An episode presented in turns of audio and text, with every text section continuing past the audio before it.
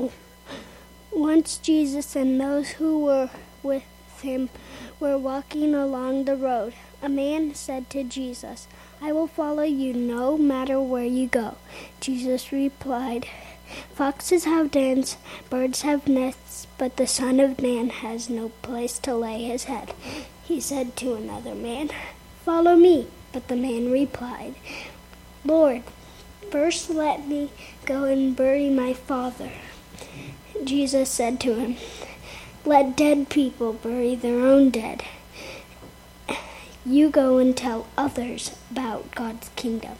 Still another person said, I will follow you, Lord, but first let me go back and say goodbye to my family. Jesus replied, Suppose someone starts to plow, plow and then looks back.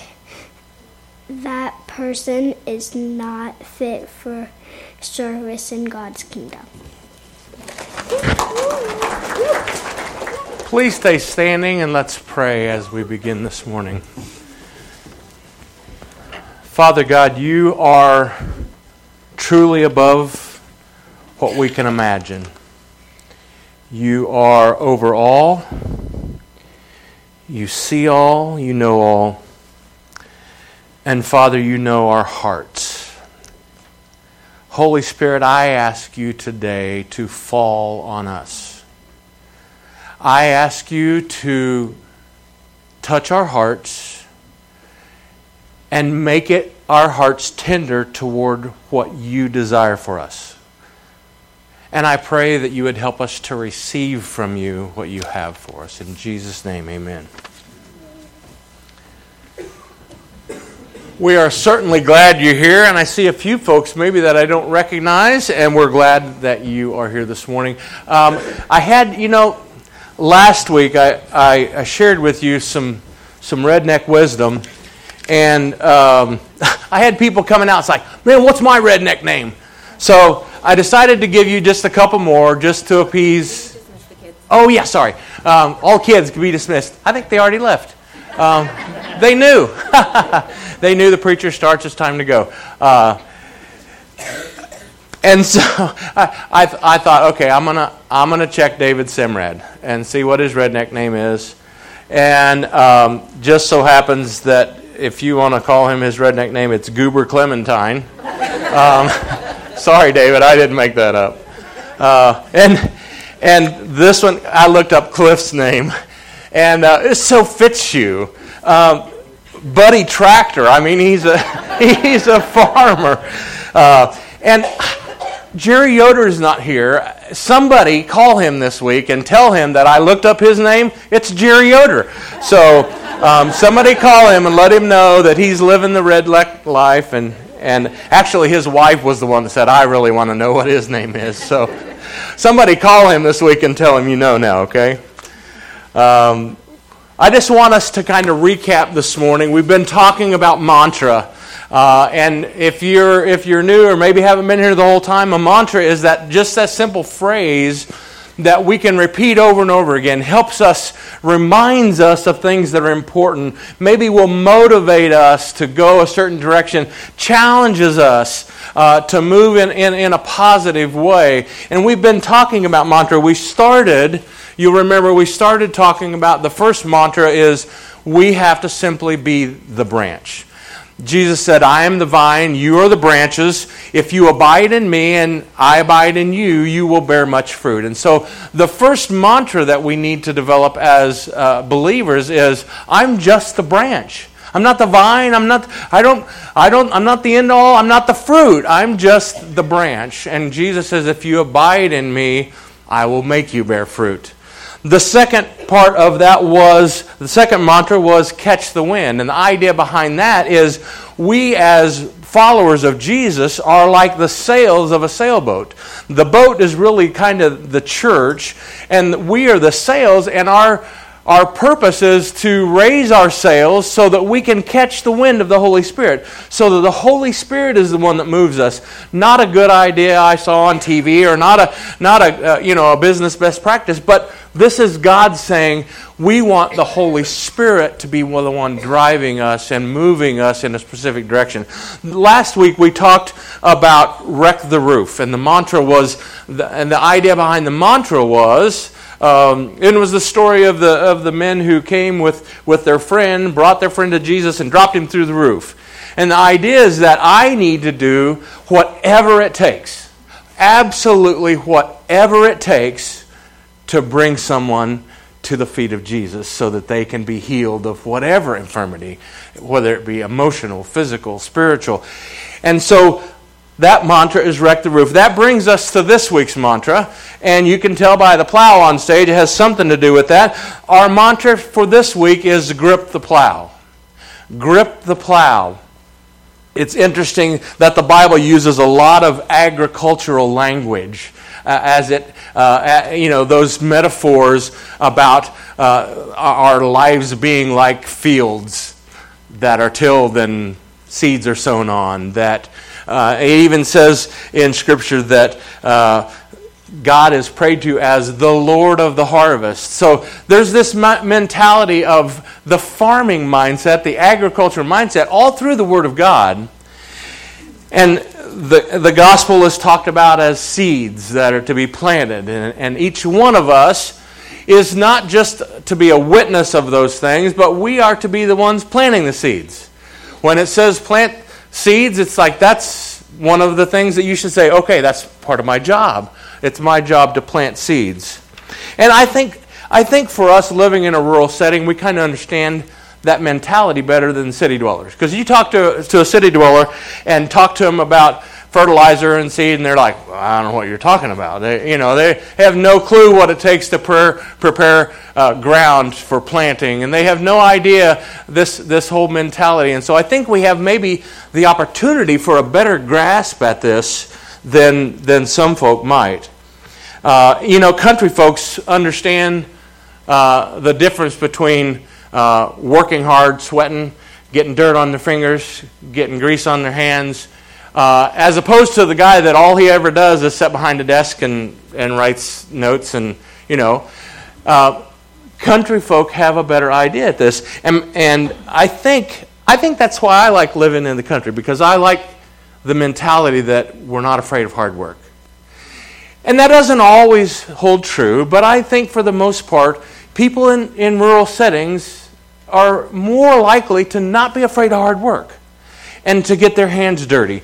Um, I, I can't remember ever knowing a farmer who could ever get all the dirt up from under his fingernails or all the grease. I mean, you look at a farmer's hands, you look at Jack, look at look at Cliff back there. I guarantee there's probably some some grease around the cuticles because when you work hard like that, it just doesn't if that's your life, it doesn't ever go away, does it? You just always have it. And and so there's something to be said about us in this rural setting. So our mantra is going to be grip the plow. Um, I want you to check out this plow that I found. Um, actually, Nancy Day helped me out. Um, we went over to the to the uh, uh, museum. Thank you. Um, and I don't know if you've been over there. There's some cool stuff in there. We got a personal tour. Um, but I, I want you to. I don't know how many of you have ever seen one of these. How, how many of you ever seen one of these being used? How many of you ever put your hands on this and actually used one of these? A few of you. Awesome. Those people will testify to what I'm about to tell you. This is not work for a lazy man. This is hard work. When and and and depends on on the style. I, I enjoyed watching some videos about people doing this. This is a particular lightweight plow. It's made of wood mostly, except for the uh, the actual plow portion that goes in the ground. But you'll see up front there's a place to hook on either a mule or a team of horses or, a, or a horse. Or uh, there are some who have used oxen, uh, cattle type things for plowing. But when you, well, let me ask you this: How many of you ever been behind a mule? When you stand behind a mule, you don't always know what's going to happen up there. Because, for one thing, they rarely do what you want them to do. So, when, when you're standing behind this plow, what would happen is if you got a horse or a team of horses, you'd have some reins that were usually tied together and they would they would flip those over their shoulders. They would hang under one arm so that it wouldn't fall off and uh, not around your neck. So if the mule takes off, you're, you're not totally uh, decapitated. But you would put that around you and, and you would be tethered to the mule or the horses. And you would tell them to get up, and then it would be your job to either tilt this or push down. And it depends on, on how the ground was, how hard you had to work. If the ground was soft, it made it much easier. But hard ground was hard work. And I guarantee you, these, these people that stood behind these, they didn't have soft hands. They probably had blisters that turned to calluses, and their hands were hard as rocks because this is not easy gripping the plow is not necessarily an easy thing. And I want us to, to get the picture of this. When Jesus tells us to grip the plow, he's not saying, Come and sit in a recliner and watch me work. If we have to grip the plow, there are going to be some times when our hands get blistered. There are going to be some times, but if we stick with it, we're going to develop calluses. And then we're able to grip the plow even better. And it's so much a principle that the more you open yourself to do what God calls you, the better you get at it. I guarantee you, if I went out and started plowing with this, it would be a mess because I haven't done it before. But I guarantee you, give me a day, I'll get it figured out. And the more we work and do what God calls us, the better we get at it, the more equipped we become to do that. So, gripping the plow is our mantra. Now, this mantra may not be the most enticing thing. You say, well, wait a minute, you're, you're like, let's, let's say grip the remote because I got that one down already. I, I know which, I can do it in the dark. I know which buttons to hit. I, I don't even have to move. I just kind of, I may have to reach over and grab it, but that would be enticing, but that's not what Jesus talks to us about. He says we need to grip the plow. And, and we need to know going in that if He asks us to grip the plow, He's asking us to go to work. I'm not going to apologize to you for that because this is what God says. And so I'm going to tell you like He spoke to me. I'm going to tell you like He says to you. We have to do the work we have to do the work. Gripping the plow is a call to work. It's a, it's a call for us to personally engage. Not just show up and sit on the sidelines, but I'm a part of this, and I'm going to be on mission with God, both here and around the world. I want you to take a look at this map. I can't find where we live. It's up there in the middle of that dot. You know where that is is up there. But I want you to notice the colors on this map. All of the darker blue areas are areas where at least there's some minimum to some places maximum spreading of the gospel. Okay? I want you to look at this area in the in the north of Africa and across Asia here that's light colored. There's hardly any influence of the gospel there. And I I want us to keep this in mind because there may be somebody here that God's calling to go beyond Galesburg. And there's a big world out there that still needs Jesus. And I, I, want, I want you to have that in your brain. Maybe God needs me to be one of the ones that goes. Maybe that's the way you could grip the plow. Maybe that's how you can serve Him, is be the one that says, you know what, I'm, I'm willing to give up my life for the sake of the kingdom. I'm willing to grip the plow. I'll go and speak to those people. The truth is, it's very easy for us to come and attend church. It's simple. Because, for one thing, our family's all there. If I don't show up, they're probably going to give me grief. Or, um, I just come to church. I, I enjoy the music. I like to sing. And the reality is it's easy to attend church. It's not as easy, however, to be on mission with a church. Have you ever run into someone and maybe you met them and you asked them, "Hey, where do you go to church?" and they and they list your church name? You're like, "I've never seen you before." Those are obviously people that are not on mission with Jesus. If, if you have never seen them in your church, probably they're fringe at best. I want to challenge us to be the kind of people that are on mission. And the goal for everyone in the field is to be workers on mission together. Ministry isn't about calling a preacher to come and preach every week. This what I do, I love to do, but this is not the important work of the, of the church. I, I know it's not.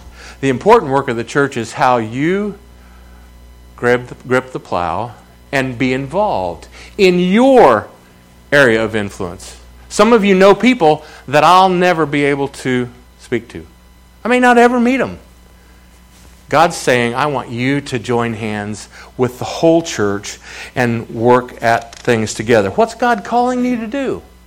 Maybe God's been speaking to your heart for some time, and maybe, maybe He's saying, you know, I think you should uh, step up and be a Sunday school teacher. Or maybe you should um, put yourself out there a little bit and work on developing a communion meditation to do. Maybe, maybe God's saying you should be a volunteer to help um, feed the kids on Wednesday night. Maybe God's calling you. What is it that God's calling you to? I believe that God's been speaking some things to some of you, and I believe that maybe you've been saying, mm, not now. No, I'm not ready for that. I can't do that. I don't want to do that. I want to challenge you to think about that. Our mantra comes from Luke chapter 9, and I want us to see the context of this story. Adelaide read it for us, and she did a wonderful job. Um, this story takes place in the midst of the, the part of Jesus' ministry where he's still very popular. I mean, everybody likes him so far. We're going to see soon that that changes, but everybody likes him. And everybody wants to follow him. And so we have an example here of three different people who want to follow Jesus. And what we find is if we look close at this, they have something in common, all three of them. They want to follow Jesus in such a way that it doesn't cost them anything. They want to follow him. Yeah, I'm gonna I'll follow you. But they don't want to be charged anything. They want to be close enough for benefits, but not close enough for them to be required anything of them. They want to show up, but they don't want to step up. Jesus explains the kind of relationship that he wants. I don't know if any of you are familiar with the book Not a Fan. Kyle uh, Idleman uh, is a fantastic young man who, at the time that he wrote this, was the teaching pastor of the fourth largest church in America. Okay? I want to read to you what he says in the introduction to this book. It's a Thursday afternoon. I'm sitting in the church sanctuary. It's empty, but Easter is only a few days away. More than 30,000 people will likely come to the weekend services, and I have no idea what I'm going to say to them. I can feel the pressure mounting as I sit there, hoping that a sermon will come to mind. I look around at the empty seats, hoping some inspiration will come. Instead, there's just more perspiration. I wipe the sweat off my brow and I look down. This sermon needs to be good. There's going to be some people who only come to church on Christmas and Easter. We call them creasters. I want to make sure that they all come back. What could I say to get their attention? How can I make my message more appealing? Is there something creative that I could do that would be a big hit and get people talking? Still nothing. There's a Bible in the chair in front of me, and I grab it, and I can't think of a scripture to turn to. I've spent my life studying this book, and I can't think of one passage that will wow the creasters. I consider using it the way I did as a kid, kind of like a magic eight ball. You ask a question, open up the Bible, and point on the page and whatever it says answers your question. Finally, a thought crosses my mind. I wonder what Jesus taught whenever he had big crowds. What I discovered would change me forever, not as a preacher only, but as a follower of Christ. I found that when Jesus had a large crowd, he would most often preach a message that would likely cause them to leave.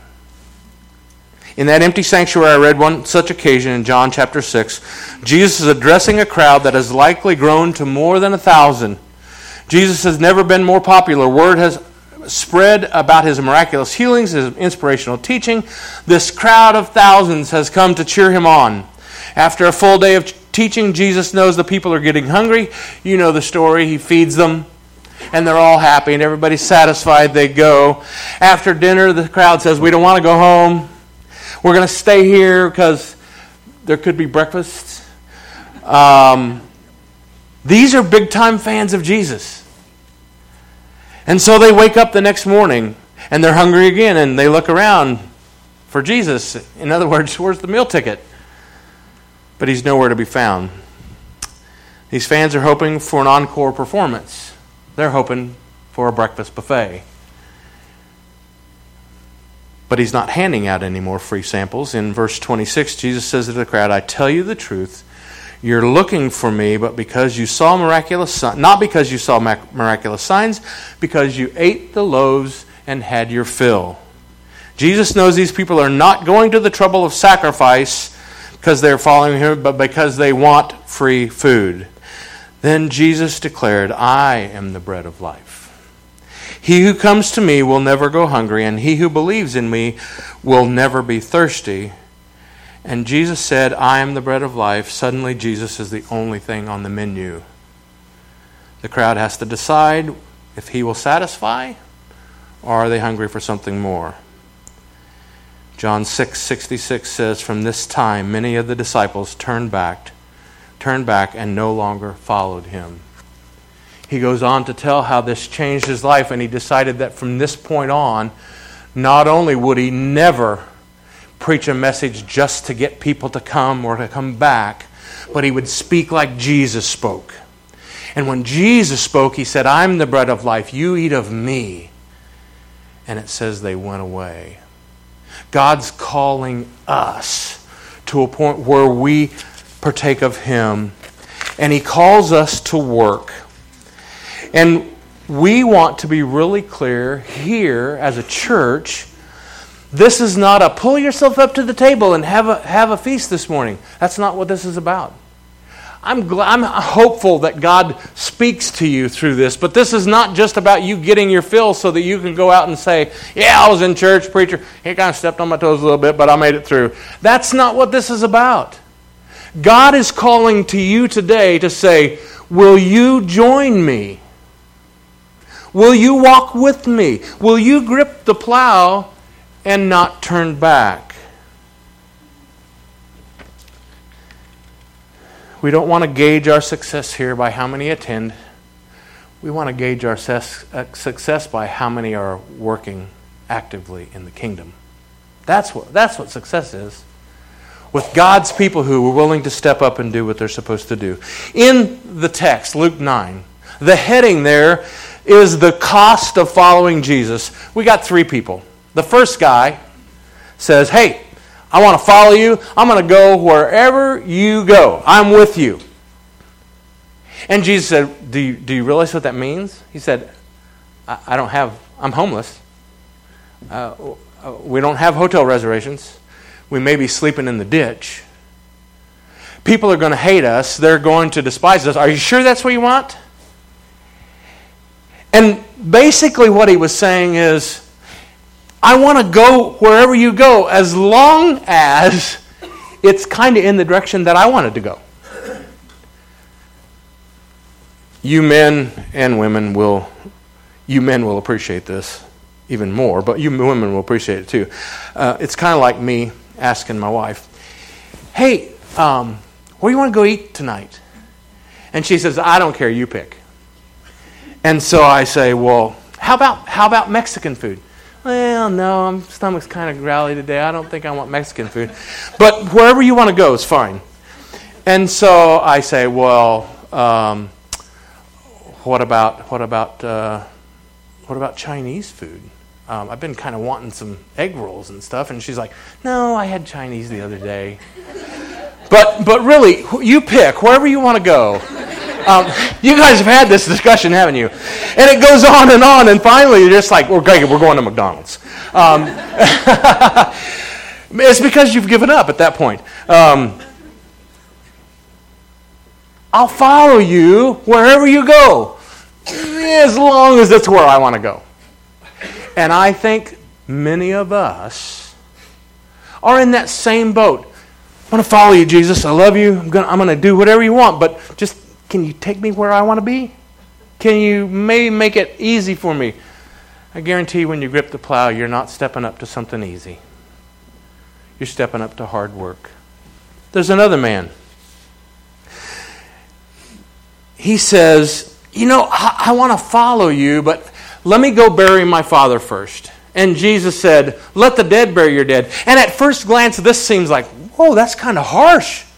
Guy's dad just died, and you're telling him you can't even go bury him? Most scholars agree that this wasn't the case at all. His dad wasn't dead yet.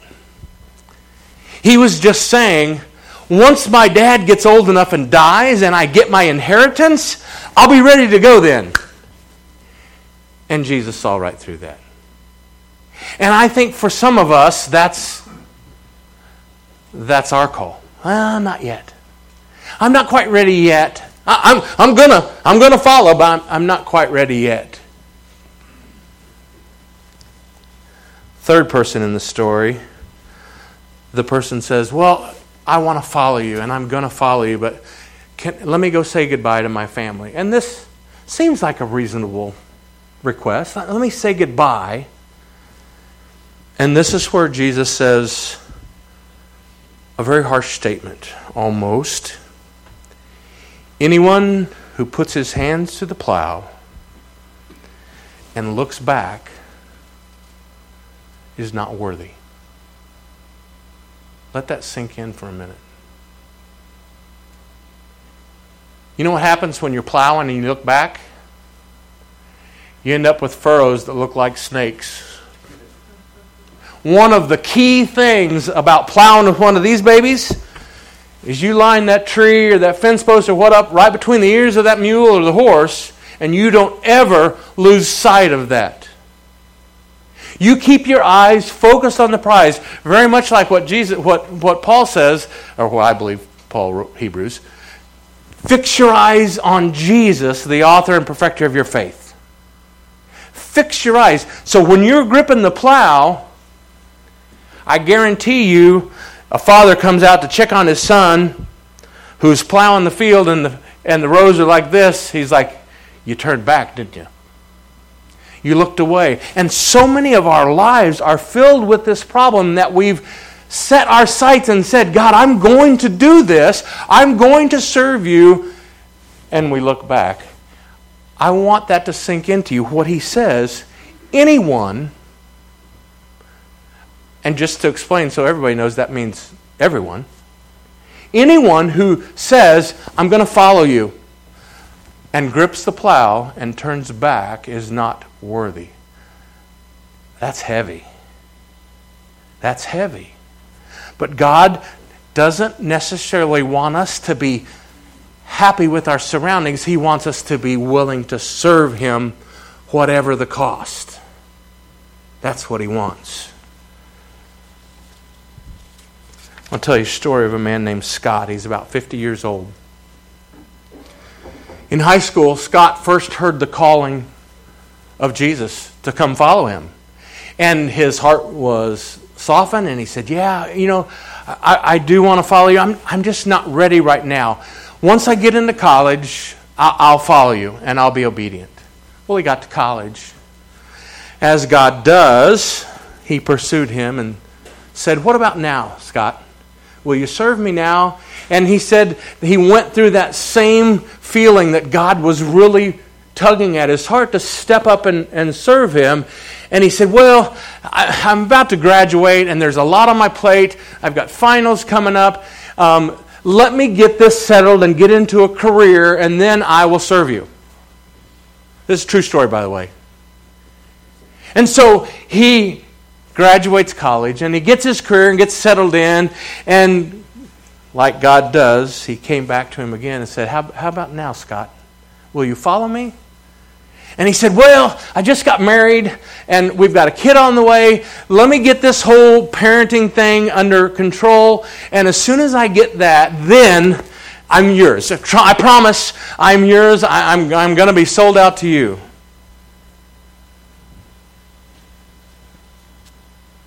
He got married and had kids. And now we come to the point where he has finally decided to go all in, but it's almost too late. See, his wife left him. Now he only gets to see his kids every other weekend. And he always has time to make it to the AA meeting because of his alcohol addiction. You see, so many times we put off God's call on our life and we say, not ready yet, not now. And so many times it becomes too late. So much life passes. Now, it's not that God won't still use God, but can you see how much of his life slipped away from him? And God's calling every one of you today. I believe that he's calling you today. Will you, will you step up and be everything you can for me? Will you go all in? You see, the land of tomorrow is where you find addiction, divorce, unfaithful spouses, prodigal children. Today is the day for us to make a decision. Psychologists have defined something that they call the bystander effect. Have you heard of this? It's something that they've noticed in our society. It's become even, even worse in recent years. The bystander effect is something where something bad will happen and people will just stand by and do nothing. In Kansas City a few years back, there was a lady who was being attacked in a, in a public parking area. And dozens of people surrounded and watched. Nobody helped. Four people videoed it, so they had some evidence to give to the police, but nobody helped. And the bystander effect says this I'm not going to do anything, somebody else surely will. I think the bystander effect sometimes has permeated the church. Uh, no, I, no, I can't. I can't. Somebody else will step up and do that. No, I'm, I'm done with that. So surely somebody else is, God's probably got somebody else primed and ready to do that. I wouldn't want to get in his way. Somebody else will preach. Somebody else will volunteer. Somebody else will give. Somebody else will sing. Somebody else will serve and we fall victim to the bystander effect. The invitation is this if you consider yourself a part of this church family, I want to call you to make a commitment to grip the plow. I'm going to, uh, unashamedly, I'm going to say, God needs you. He wants your hands to serve. And I'm going to call you today to decide to grip the plow in some way.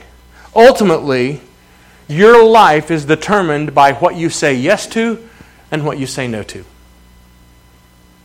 What you say yes to and what you say no to. So I'm going to invite you to say yes today. It's real easy to try to ride in the middle and say, well, I don't want to make a commitment now. I think I'll just hold off. I'm going to challenge you today to say yes. That's not how you want to define your existence. I'm just going to hang in the middle and see what happens. I started reading a book a few weeks ago. It's called um, it's called Atomic um, Habits. Atomic Habits.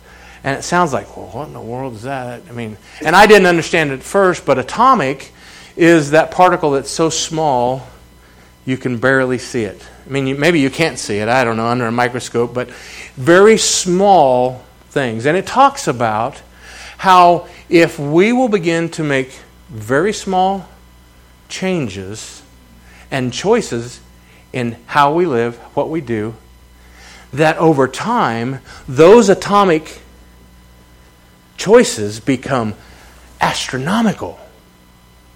It's like taking off in an airplane from LAX and one degree off on the plane, takes you to, uh, you know, D.C. as opposed to as to New York or whatever. That's what I'm talking about. Small things. And this morning, I want you to consider small changes in you. In the bulletin this morning, there was a sheet of paper. This size says, How will I grip the plow? I want every single person in this room to have one of those. So if you if you got a bulletin for your family and you don't have one, I want you to raise your hand. These guys are going to make sure everybody gets one of these. So if you do not have that, how how do I how can I grip the plow? Raise your hand. I want every single person to have one of these. The way atomic habits change us is that we make a really small adjustment. Maybe for you, an adjustment, and one of you guys bring me one of those. I forgot to grab one out for myself. Maybe, maybe it's just a really small decision.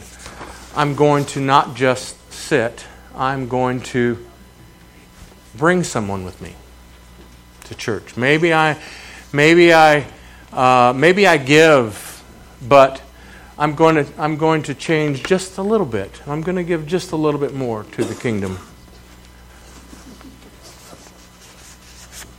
I want Donna to come and start playing, and I, I want I want you guys to look at this sheet. Everybody got one? I want you to look at this. This is not a family decision. This is an individual decision. So everyone has to decide for themselves. And you say, "Well, I'm I'm only 12. I can't. No, no, there's stuff that you can decide. And there's ways that you can engage in gripping the plow. You say, well, I'm 78. And I'm like, no, no, no. There's a place for you to put your hands on the plow as well. I gave some ideas here, okay? These are just ideas. I commit to end hunger for one person on the planet. Man, what a, what a great thing that would be. I commit to increase my giving. I commit to meet all my neighbors by the end of the year. I commit to read God's Word daily. I commit to pray daily for God to interrupt my schedule and love people one at a time. I commit to fast one day a week, asking God to move in our church. I commit to invite at least one neighbor into my house uh, uh, once a month for a meal. I commit to ask a coworker how I can pray for them. I commit to be the one one of the ones that's sent out by my church. The list goes on. You can read that. I want you to take this list and say, okay, God, and I'm going to give you just a minute or two, and I, I want you to ask the Holy Spirit, what are you calling me to? What are you calling me to? And then I, at the bottom of there, I want you to write on what your decision. And don't don't get worked up over this. This is not a commitment card that we're going to hold you to that. It's just you saying before God, listen, I'm willing to grip the plow. I'm willing to be part of this. I'm not just going to be a, a bystander, someone sitting in the pew on Sunday. I'm going to do what I can to grow the kingdom of God. So we're going to take just a minute or two, and I want you to pray to God, and I want you to ask Him, God, what are you calling me to? What are you asking me to do?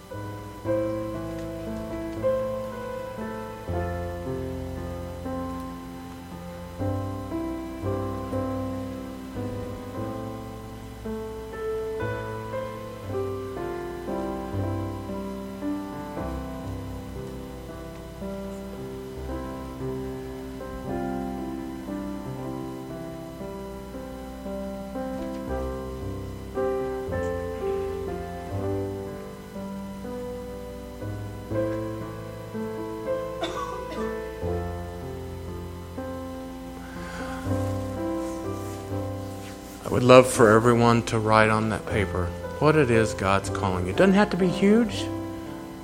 Will you do just a little more now than you did yesterday? I would love it if you were brave enough to write your name on that. The church is not going to see that. I'm the only one. Those, and then I, I want you to fold it in half. And I want you to either drop that in the offering plate or make sure you get that to me before you leave. I just want to, I want to see if God is moving you. I believe that He is. I believe God wants to do something amazing in Galesburg, Kansas. So if you're brave enough, write your name on there and then fold it so that no one can see. And I promise you, no one but me will see these. And I want to begin praying over these. And I want to see God do some amazing things in Galesburg. We're going to invite the band to come back up and we're going to sing.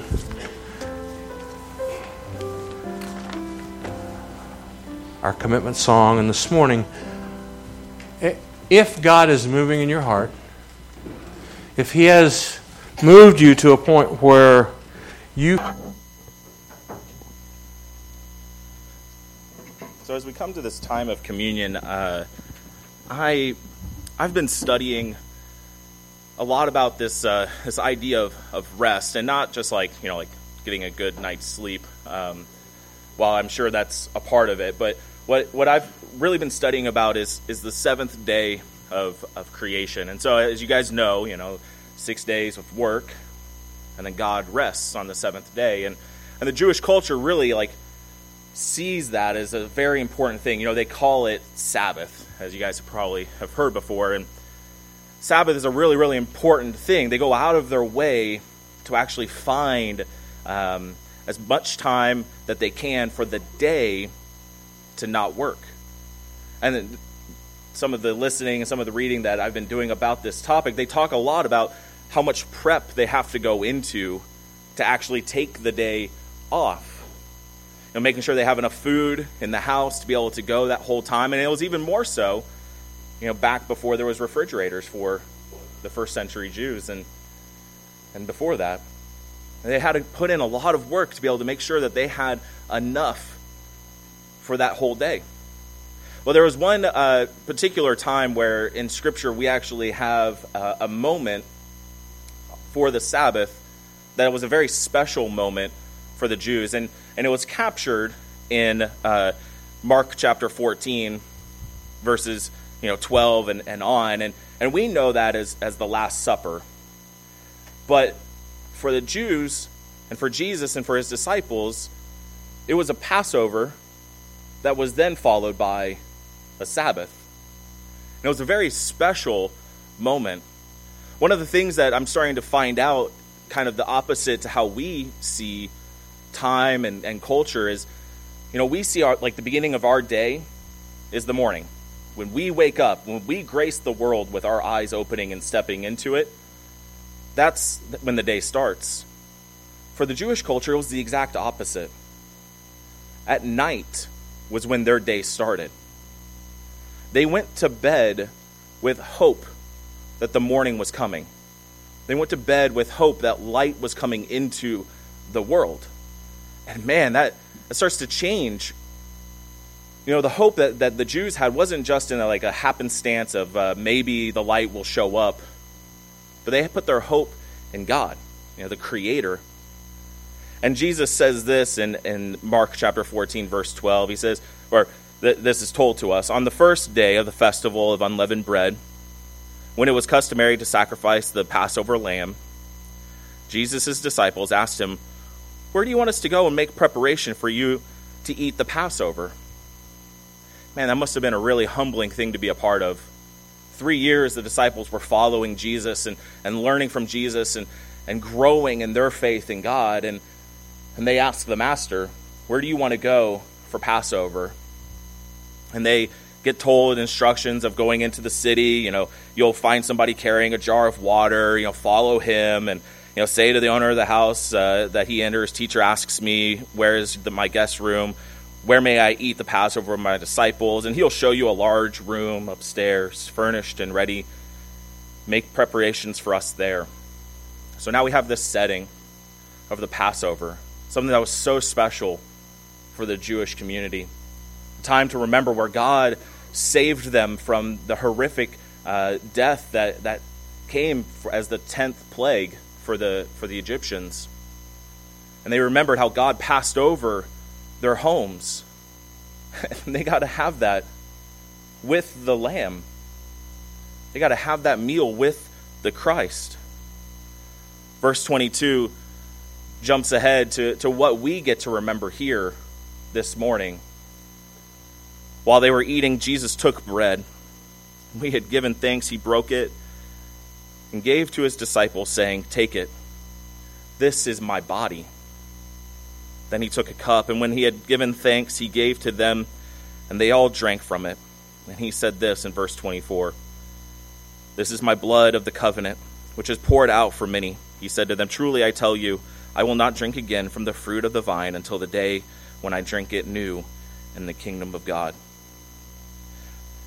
When they had sung a hymn, they went out to the Mount of Olives, where Jesus would be captured and be sentenced at night, and all the time the disciples hoping for the morning. And unfortunately, the next day comes and Jesus goes to the cross, willingly giving his life on the cross. The next day comes, again, nothing has changed. But then on the third day, as we all know, that morning, the hope that was in that empty tomb, that's the hope that we get to celebrate with communion.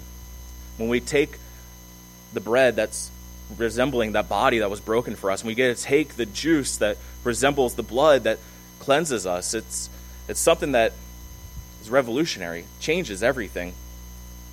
And I pray as you come to communion, you see the hope that is in what we're taking.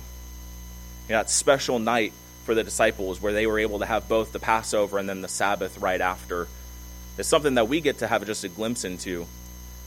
But they are seeing what we get to do and seeing how wonderful it is that every single week we get to remember that sacrifice.